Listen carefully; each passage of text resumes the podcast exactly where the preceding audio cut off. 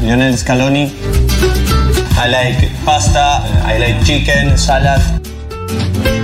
¿Por qué la clase de inglés? De inglés básico de Leonel Scaloni. No, que no es una clase de inglés, está hablando en inglés.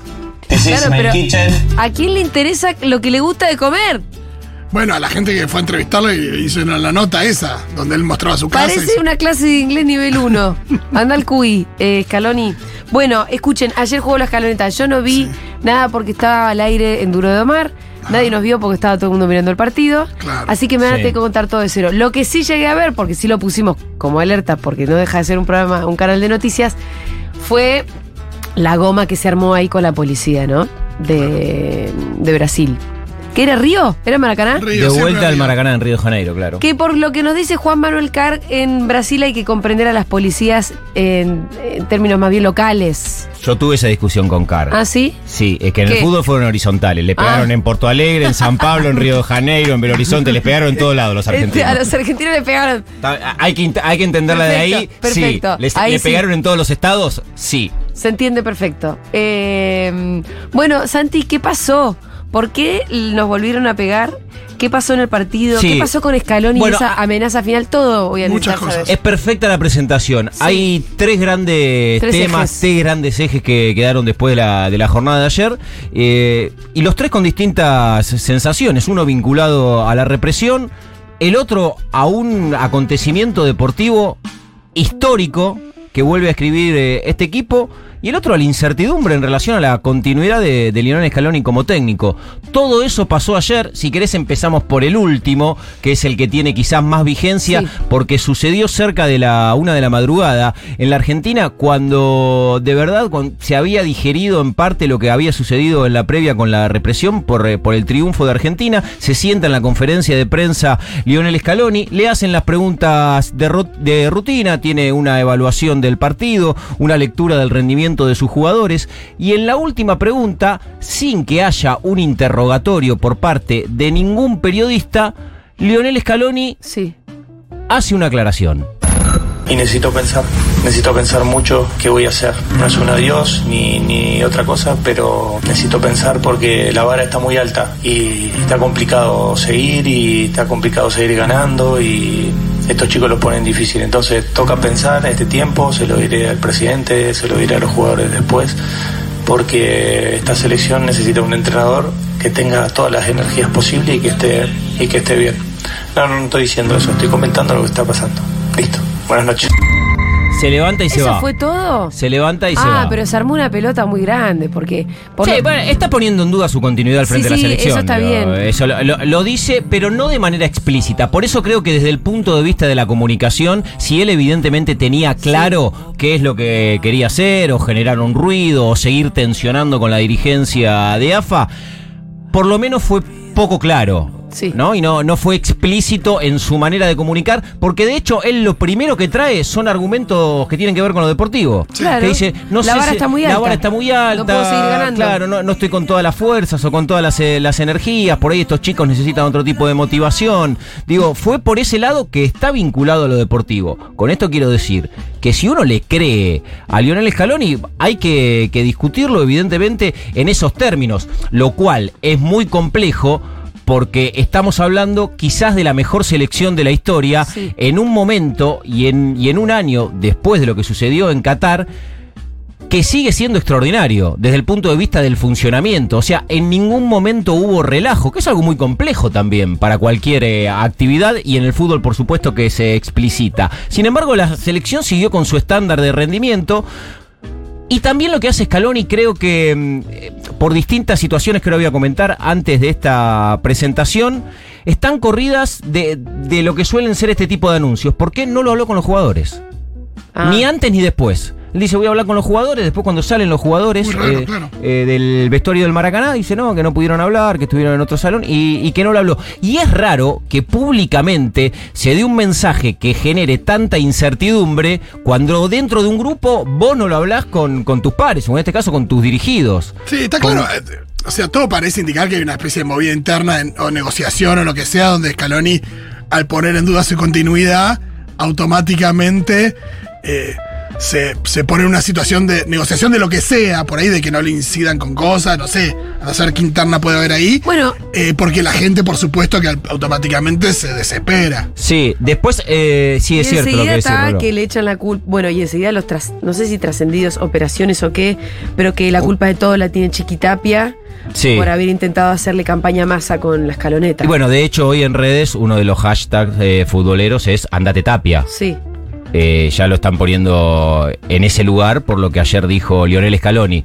Lo otro que quería decir en relación al momento que elige Scaloni eh, es por lo menos inoportuno, porque de manera lógica, este, hoy la discusión empieza a girar alrededor de la figura de Scaloni cuando lo que había pasado ayer en el Maracaná fue muy grosso. Claro. Y es raro que, que alguien que fue jugador, que se siente parte del grupo como, como Scaloni, que, eh, y, y sabiendo lo que va a decir, que va a llevar el eje a otro lugar y que no se va a hablar de, de De lo la que estuvieron deportiva. trabajando. Claro, loco, Argentina este, le ganó a Brasil que nunca había perdido en su historia jugando Sí. por eliminatorias como local. Fue recontra grosso y con un montón de condimentos que después vamos a ir eh, repasando algunos. Pero fue importantísimo lo que pasó y aparte en una, eh, en una verdadera batalla futbolera muy fuerte, quizás lo más parecido al partido con, con Holanda en la Copa del Mundo, ¿no? A ese nivel de, de riña. Y sabía Scaloni que si en la conferencia se sienta y, y deja este mensaje que es ambiguo, porque evidentemente no queda claro lo que dijo Lionel Scaloni, este, bueno, se iba a llevar a otro lugar. Por eso creo que también es inoportuno.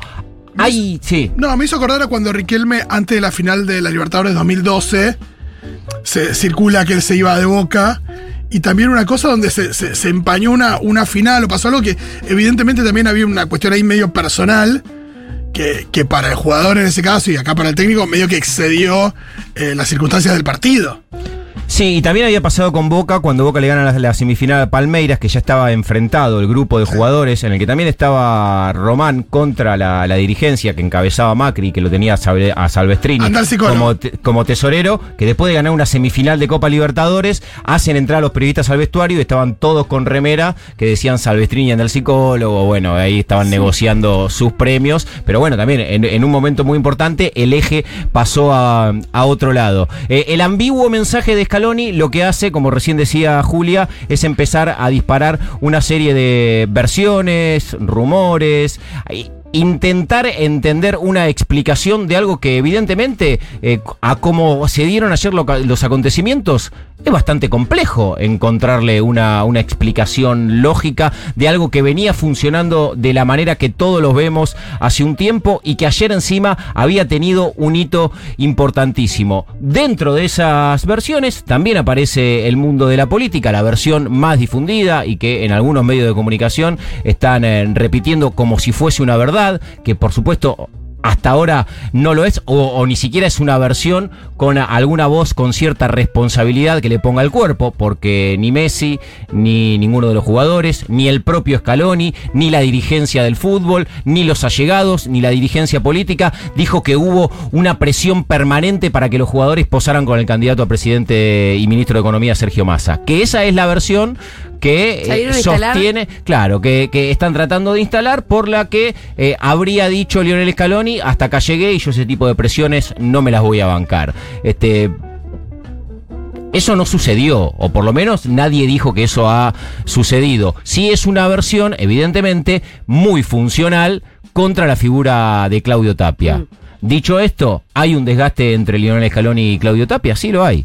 Y de hecho se explicitó antes del Mundial cuando Scaloni tuvo que renovar el contrato y fueron negociaciones muy complejas recontra difíciles con un montón de, de- capítulos que se fueron dando e inclusive dicen que en alguno de esos encuentros Scaloni dijo bueno hasta acá llegué antes de la Copa del Mundo porque no, no, no había acuerdo desde el punto de vista económico. Y a ese desgaste también se suman cuestiones de, de logística de organización de partidos que aparentemente no, no hubiera estado tan de acuerdo en jugarlos Lionel Scaloni, que tienen que ver con, con lo económico y con por ahí que Claro, bueno, medio remotos. todo ese combo en la relación de Claudio Tapia y Lionel Scaloni, evidentemente generó un desgaste que sería lo que lo lleva a Scaloni a ahora por lo menos ir a la botonera y donde tiene el de alarma más grande a activarlo ayer. Que todavía tenemos la incertidumbre de si será solamente eso, un llamado de atención y de alarma, o si efectivamente en una semana, 10 días, dice hasta acá llegué. Porque los argumentos que tiró en realidad son bastante falopa, porque él dice, salvo que tenga que ver que haya una cuestión personal que no conozcamos, digo, familiar o lo que sea, respecto de, no sé, de, no sé, una cuestión como de, de mucho estrés, por ejemplo. Sí. Pero, si no, esto de que la vara está alta y demás, y, y- y la exigencia de la competencia después de haber ganado todo, hay algo ahí donde, por supuesto, que esta selección lo, lo demostró, esto de no se conformó con ganar el mundial y quiere jugar cada día mejor y seguir ganando. Pero, respecto de las presiones del público, de la prensa, está todo muy relajado, digo. Scaloni el camino al mundial lo tiene recontra allanado. Por supuesto. Ya, digo, prácticamente con un par de partidos ganados más, ya, Ya casi está. que lo tiene adentro. Sí. Después tiene la Copa eh, América del año que viene, donde el foco va a estar puesto en si Messi sigue, si Messi no sigue, si María sigue, si se despiden ahí o no. Y si Argentina hace un papel más o menos bien, digo, na- nadie, nadie va a hacer nada. No, por supuesto. No, no, es- no hay es- algo ahí de una expectativa no. de que si no la gana algo va a pasar y le van a levantar la mano. Y está parado arriba de la abundancia de- del cariño y de la satisfacción y de la felicidad de un, plo- de un pueblo, que eso es un privilegio, evidentemente, como un conductor de, de cualquier tipo de, de movimiento, que es importantísimo. Y él sabe que está con esa, entre comillas, muy bien ganada, por supuesto, comodidad. Hubo otra situación ayer también bastante difundida, que fue que una vez que se había retirado todo el público, se estaban cambiando los jugadores, Scaloni reúne al cuerpo técnico y lo escuchó un periodista que, que lo contó y que les dijo a sus compañeros, Pablo Aymar, Samuel, el, ra- el ratón Ayala, volvamos al campo de juego y alguno le dice, eh, pero ¿por qué? Porque nos vamos a sacar la última foto. ¿La última dijo? Sí. Ah. Pero bueno, podía ser la última del año. No sé, se puede interpretar de la manera que quieran, pero fue una frase de Lionel Scaloni que la dijo en el recorrido del vestuario de Argentina hacia la mitad de la cancha. No habló con los jugadores. Quedaron eh, evidentemente en una situación, no te digo que shock, pero sí de, de confusión. Y les creo a los jugadores cuando dicen que Scaloni no lo habló con ellos, porque ayer había cara de sorpresas, digo, felicidad, emoción, celebración y también eh, cierta incertidumbre por lo que había pasado en esa conferencia de prensa.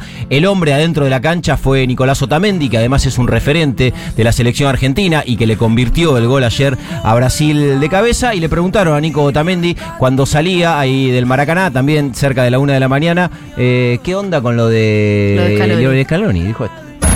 Las palabras ahora sobran, creo que tenemos que hablarlo más que nada personalmente, o obviamente comunicarnos con él y bueno, ver ¿Le qué... preguntaron, ¿Le preguntaron qué pasó? No, no, no, no, nada, no. Eh, como ustedes, o sea, nos llegó la información esa y, y bueno, pero bueno, intentaremos después, como te digo, hablarlos y, y hablarlo y ver qué, qué es lo que pase. No le dijo nada entonces a ustedes en el vestuario, Scaloni, no, ningún mensaje para ustedes.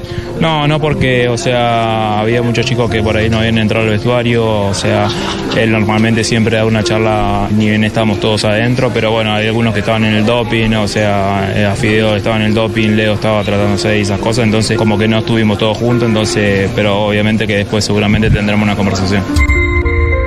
Bueno, vamos al otro capítulo. Creo que lo de Scaloni habrá que darle tiempo ahora que, que aparezca quizás la palabra de algún dirigente de AFA, del propio Scaloni, hasta marzo que la, selec- la selección no tiene actividad. Por eso también cuando se hablaba de esto de las energías, eh, ser entrenador de una selección seguramente debe ser un compromiso este, muy, muy difícil de comparar con el de un técnico de un equipo, pero también con una metodología de trabajo distinta. Eh, estamos en noviembre, la próxima actividad que tiene la selección es en marzo, con tiempos que evidentemente para pensar, para tomarse tiempo, para consultar, tendrá eh, Lionel Scaloni. Eh, en la previa del partido se dio el otro episodio que no tiene que ver con, con el carozo del asunto, que es el, el fútbol, pero que suele ser algo lamentablemente repetitivo cuando los equipos argentinos van a Brasil. Brasil. Siento que estoy diciendo lo mismo que en la previa de Boca Fluminense, porque ya había pasado, ya se había advertido. Ayer, de manera particular, en la previa del partido, cuando hacían esos paneos de- en los canales que tenían los derechos de, te- de televisación,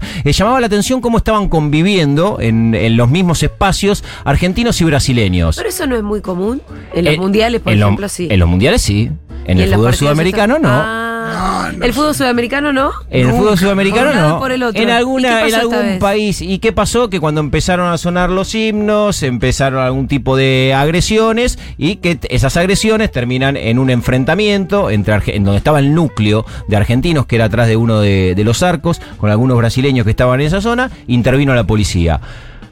Y los últimos episodios marcan que con la intervención de la policía en Brasil es eh, eh, represión. A los. No, no, no, y básicamente. otra manera de intervenir como que no sea toma partido, reprimiendo. dice, bueno, hay brasileños, argentinos pegando, pegándose. Claro. Bueno, peguémosle a los argentinos, es la respuesta de la policía. Sí, y lo que se vio que es algo muy poco habitual eh, en el fútbol y yo cuando estaba mm, pasando eh, lo celebré, es la intervención de los jugadores argentinos, que se aproximaron hacia esa tribuna. De hecho hay un video que se hizo recontra viral del Dibu trepándose ahí a, a una baranda e intentando darle un policía para, para que deje de pegar. Bueno, Tagliafico asistiendo a una mujer con su hijo, digo, eh, se, se involucraron. Y eso me parece que es absolutamente válido y que no suele suceder a este nivel de, de, de elite que son los futbolistas que integran los, los planteles de Argentina y Brasil. Y de hecho también hubo una decisión muy valiente y que creo que terminó sirviendo para que el partido se pudiera desarrollar, que en el, cuando ya iban 10 minutos aproximadamente de, de enfrentamientos, de represión, cuando ya se empezaban a ver hinchas heridos, ensangrentados de Argentina en la popular, en un momento Messi los mira a su compañero y dice vamos. Y ahí también se genera... Que nos vamos de la cancha. Claro, y se fueron. Y ahí también se generó una situación porque veníamos del partido anterior durante la pandemia, que por una cuestión absolutamente distinta, que tenía que ver con la documentación de algunos futbolistas, se jugaron cinco minutos en San Pablo de un partido que no se volvió a jugar nunca más y se fueron de adentro de la cancha. Ahora, antes de empezar y por la represión de la policía brasileña, Messi dice, esto no puede ser y nos vamos. Y se metieron en el vestuario. Y hasta que no se ordenó en parte esa situación, no había un clima de tranquilidad, no volvieron a salir. Y cuando lo hicieron, digo, hubo ahí alguna puteada con algún jugador eh, brasileño, lógica. No, y. Rodrigo, que es, que es jugador del Real Madrid, que evidentemente le garpa bardearse con Messi de cara a, a la afición madrilista, me parece. Le Sí, algo, claro. dijo que era un cagón, algo así. Messi le dijo, escucha, soy campeón del mundo, no soy ningún cagón. Bueno, y, de- y después del partido habló Messi también de, de la represión y de los incidentes.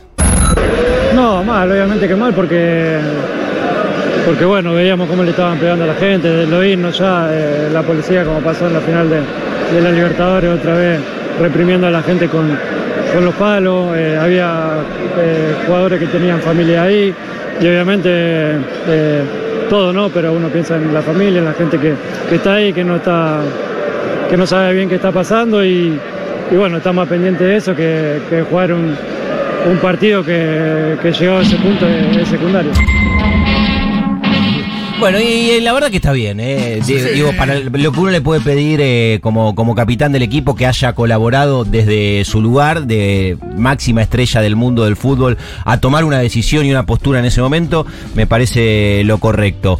Eh, durante mm, el- la campaña electoral decíamos, son pocos los futbolistas, eh, mainstream si querés, que tomaron posición en relación a las elecciones nacionales. Uno de los pocos que lo hizo fue, de la selección te diría que el único, fue Lisandro Martínez, el futbolista del Manchester eh, United, eh, que, suele alternar con Cuti Romero o con Otamendi en la selección. Y ayer eh, también volvió a expresarse a través de redes sociales, porque no estaba acompañando al grupo por una lesión, y, volvió a poner en este caso una story de, de Instagram que puso, es una vergüenza, esta policía, dice, "Mm, siempre pasa lo mismo, ¿cómo puede ser Brasil? Bueno, también la reacción de una estrella del mundo del fútbol como es eh, Lisandro Martínez, que en este sentido y para este, este tipo de situaciones, por supuesto que, que colabora. Habrá que esperar a- hasta marzo, lo de ayer Julita eh, fue mm, adentro de la cancha, casi los primeros minutos era muy impresionante porque parecía una continuidad de lo que se vivía en Se una tribuna. matando, ¿no? nos, ca- Sí, sí. nos cagamos a piñas en la tribuna Sí. y ahora nos cagamos a patadas acá adentro. Los pri- la primera media hora Ah, de- del primer tiempo fue muy impresionante. Brasil hizo creo que 12 faltas en 20 minutos, Sí. así. El juego ¿Por qué tan, interrumpido. tan violento? Interrumpido. Bueno, creo que el, cli- clima tenía que ver.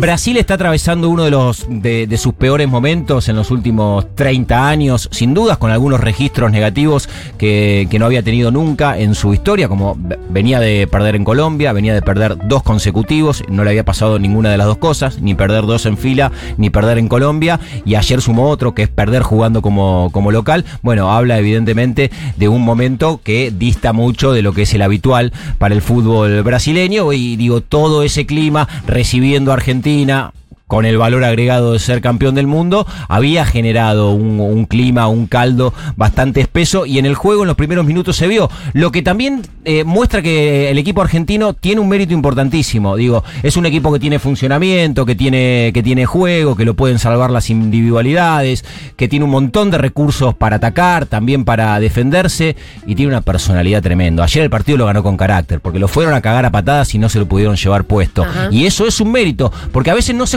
juegan los partidos que vos querés jugar. Claro. A veces se juegan los partidos que se presentan. Y vos tenés que estar acomodado para las distintas versiones que pueden venir. Y la de ayer fue una, evidentemente, eh, muy jodida, muy compleja por el clima, por lo que había pasado, porque los estaban cagando a patadas. Y la verdad que se la recontrabancaron a la altura de lo que son campeones del mundo. Sí, porque además había venían de la derrota con Uruguay de local. Había una cosa de. No es que, no es que todo Sí, el no venían lo- del invicto, ya se había Claro, cortado. había de algo eso, ahí donde si después pierden, no sé, si perdían los dos partidos, y ahí sí empiezan a aparecer algunas dudas, algunos comentarios. Sí, y también, eh, y esto mérito del entrenador, digo, ca- cambiando el sistema, no jugando como habitualmente lo suele hacer del de, mm, el dispositivo que elige Scaloni, sino que ayer tuvo una versión distinta, y el equipo acomodado a ese tipo de, partido, de, tensión, de riña, de, fricción, de, carácter, recontra estuvo a la altura y además también tuvo efectividad, porque es cierto, el partido en términos eh, estéticos, si querés, eh, no estuvo bueno, digo, la, la tensión que tenía lo que pasaba ayer era... Boludo, mira cómo se están pegando, No, ¿vos ¿te no, parece? mal. Y mira cómo iban a trabar y No uno se lo llevaba puesto de otro. No, no había nada. Y Argentina, eh, creo que no pateó el arco. Pateó una. una No pateó un tiro al arco. McAllister en el primer Salvo tiempo el salió gol. desviada. No, el gol fue de cabeza. Un Ah, córner y un sí, cabezazo. sí, Que fue. Ah, fue un- Por eso, efectividad eh, al 100. Sí, que a veces sí. también eso explica muchas veces el fútbol y ayer Argentina la tuvo. No, decía, McAllister pateó una en el primer tiempo de lejos, desviada. Desviado, sí, Y a pero- Messi le taparon un remate donde le la Lautaro, una al final de muy lejos, que Ah, le estaba que- adelantado Allison, y habrá sido el primer tiro al arco. Total. Ya a los 47 de- del segundo tiempo. Sí, pero es por verdad ahí. Que Argentina hizo el gol y después manejó el partido también. Sí, y es un equipo que te, que te maneja todos los, los, los registros y que en cualquier situación que se le presente te, te puede ganar y con sus argumentos. Así que que el juguete esté un poco abollado, eh, lo empezamos a sentir, esperemos que se No, que se bueno, pero la, recomponga. la bolladura no tiene que ver con el juego y con la No, no. mismo, sino con Scaloni y lo que está Sí, su paritaria, me parece. Sí, también su paritaria, pero es un todo, ¿no? Eh, digo, para, para que funcione de la mejor manera, evidentemente se había alcanzado una versión, una manera, un método que sin duda fue exitoso, quizás el más exitoso de la historia de nuestro fútbol.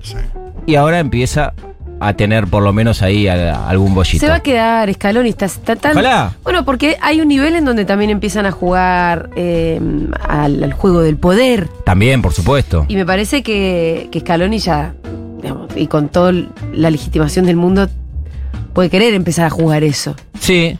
¿no? Sí, y, disputar un poco el derpo con el Chiquitapia no, no, no, no es eh, loco pensar que eso empieza a pasar. Sí. ¿Y si Mac- Macri está detrás o no? siempre del fútbol. Siempre. Pero Macri puede estar detrás Julia, de Scaloni lo- los para jugadores, sacar los jugadores Chiqui. eligen no llevar la Copa del Mundo a la Casa, A la Casa Rosada. Rosada. Los jugadores, supongamos que las versiones son ciertas, eligen no sacarse una foto con un candidato a presidente con el ministro de Economía. Los jugadores sí eligen sacarse foto con Mauricio Macri. Y eso es Claro, así. claro. Digo, no es una lectura, eso es lo que sucede. Son los hechos de la realidad. Exactamente. Qué triste eso. son. Igual. da bronca, ¿no? Sí. Y ahí es donde volvés a que Diego hay uno solo.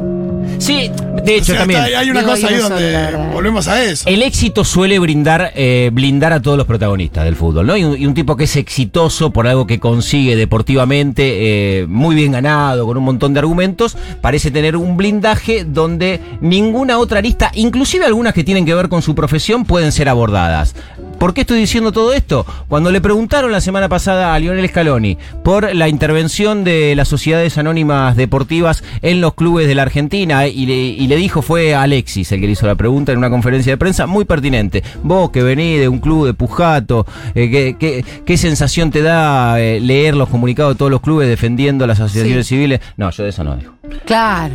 Eh, pero boludo. Bueno, aparte- loco, de, de ahí venís vos y de ahí vienen todos los pibes que vos Todo, dirigís. todo, todo. O sea, la cuna de los campeones del mundo es esa. Nadie te está pidiendo tampoco una definición eh, partidaria, sí No, no. política en relación al espacio donde vos creciste. Y la no definición es una definición. Por supuesto. Porque Sí, enseguida porque lo transformaron enseguida Es verdad que si chabón hubiera dicho lo que fuera, ya eh, digo. No, la- pero lo que la- fuera no, para mí la salida no era muy sencilla. No, lo que- decí lo que te parece. Yo crecí y me formé en un club de barrio, hay que Pero, intentar boludo, defenderlo. Se lo dijo Fantino en la cara a Milei, Claro, que Fantino es el el militante sanguchito número que me hacía. González, dice. Eh, sí. Fantino es el militante número uno de Milei y se lo dijo a Milei en la cara. No, y ¿Cómo el no vas a poder y- decirlo? no, y el no tomar postura lo hizo de alguna manera tomar postura porque enseguida Macri dijo, qué bien Scaloni, mirá lo que hizo. No cae en la trampa, que lo quieren llevar a hablar de, de política. Y en realidad es defensa de los clubes. ¿Qué tiene que ver con la política? Por supuesto. ¿Cómo no va a tener que ver con la política defender a los clubes donde se forman y donde comen nuestros pibes? Sí. Por supuesto que tiene que ver. Sí. Pero todo, casi todo venimos de ahí. Pero no era un posicionamiento electoral siquiera. No, no, tampoco partidario. Y fíjate en la, que, en la que sí se posicionó, que estuvo bien, pero que el que el damnificado de su declaración fue Tapia, si querés, en esto del sistema este de para pagar las entradas y qué sé yo. Cuando le dijeron, che, y las entradas, no, yo me las tuve que pagar, son caras. me Ah, permí". claro, sí, Ahí sí tomó postura cuando, eh, digo, el, el destinatario de, de- de lo que decía por ahí era más eh, Chiquitapia, ¿no? Sí, un clima de, de tensión, por lo menos públicamente inesperado, más allá de que en estas relaciones de poder en el fútbol Sí, siempre. siempre, obviamente son cuestiones que, que existen. Lo que llamó la atención evidentemente ayer fue el momento, después de haber conseguido un hito importantísimo, el seleccionado argentino, uno nuevo, esta brillante selección que no hizo otra cosa que agregar una discusión que por lo menos no estaba presente y encima en un momento inoportuno. Sí, y es re habitual. Es verdad que si uno piensa en, no sé, en el Diego, Bilardo, Grondona, imagino que a lo largo de, de la carrera de los tres deben haber tenido muchas. Pero muchísimas, todo el tiempo. Pasa que esto generalmente se suele guardar por conveniencia de, de las dos partes, pero bueno, tocaron una fibra en Scaloni que, que, que lo hizo reaccionar. Eh, insisto con esto, eh, creo que desde el punto de vista de la comunicación, de una manera al menos ambigua, donde ni siquiera su grupo más cercano terminó de entender cuál es la búsqueda de lo que dijo ayer. Tenemos algunos mensajitos. Hola gente, ¿cómo anda? Alejandro de Córdoba soy. Hola Alejandro. Eh, yo lo único que quería decir es que acá en Córdoba hizo ruido de que la selección no quisiera venir a jugar cuando, eh, cuando jugó con Uruguay eh, en el cancha Boca. Brasil juega, eh, juega cada partido en una ciudad distinta de Brasil y eso que Brasil es mucho más grande. Este, se, se siento que no, se nos discrimina al interior solamente por distancia porque los jugadores no quieren viajar porque están cansados. Y Brasil, y ¿por qué la selección brasileña sí puede hacerlo? Viajar a todo Brasil. Eh, ¿Por qué no fueron a Córdoba? No, deuda histórica, una de las elecciones, eh, evidentemente siempre lo fue la selección de, de la ciudad de Buenos Aires, en términos de localía. eh, Pero hubo una son- época donde son- empezaron a jugar. Sí, en menor medida, pero en una época eh, se, se empezó a abrir. Pero también es cierto que muchas veces los jugadores, como vienen todos de Europa, dicen, no, no me hagan hacer otro viaje, no me rompa la bola que tenemos que volver a subir un avión, viajar, ir a una provincia. Vamos a Buenos Aires, entrenamos ahí, jugamos ahí. Y se lo suelen respetar. Claro. Cuanto más jerarquía tenga el equipo, eh, le suelen respetar más ese tipo de pedidos. A ver. ¿No? ¿Qué pasó? Por favor, qué cobertura la de Santi Lucía. Un abrazo, Leo. Bueno, gracias Qué Leo. lindo, Leo. Qué lindo, Leo. Che, eh, si no puedo leer algunos también.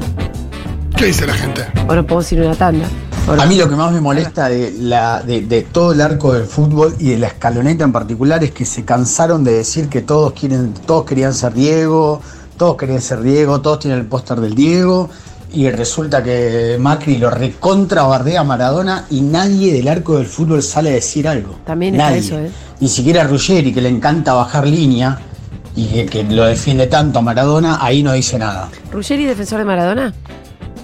Bueno, No dep- depende quién sea el rival de Maradona, evidentemente. Y depende sobre qué, ¿no? Sí, depende de que. Sí, y se, sí, se viene ahora también eh, una, una discusión que es la próxima grande que tendrá el fútbol, que son las elecciones en Boca, con Macri también como Jugando. protagonista, ¿no? Y jugando fuerte también en ¿Cómo, eso. ¿Cómo se viene eso? 2 de diciembre en la bombonera. ¿Y qué, qué dicen los, las encuestadoras? Lo- Los guarismos que Los dicen. guarismos que dicen. No, eh, en principio que va a ser una elección reñida, estaban eh, esperando que transiten algunos días para hacer este un nuevo muestreo después de lo que pasó con las elecciones nacionales, porque muchos entendían que eso podía ser un condicionante también para el socio de Boca a la hora de ir a votar. ¿Cuál era el escenario de Macri llegando como vicepresidente, como candidato a vicepresidente de Boca, eh, siendo de alguna manera el que mueva los hilos en el país?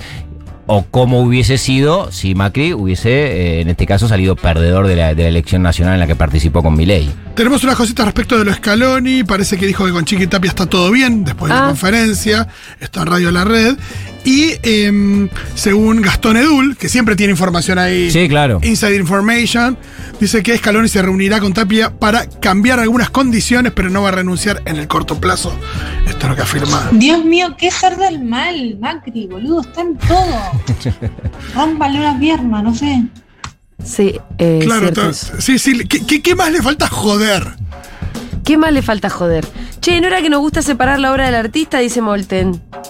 ¿Pero qué obra de qué artista? No, porque no, que nos tomemos a, la- a los escalonetos. No, pero estamos hablando. Pero.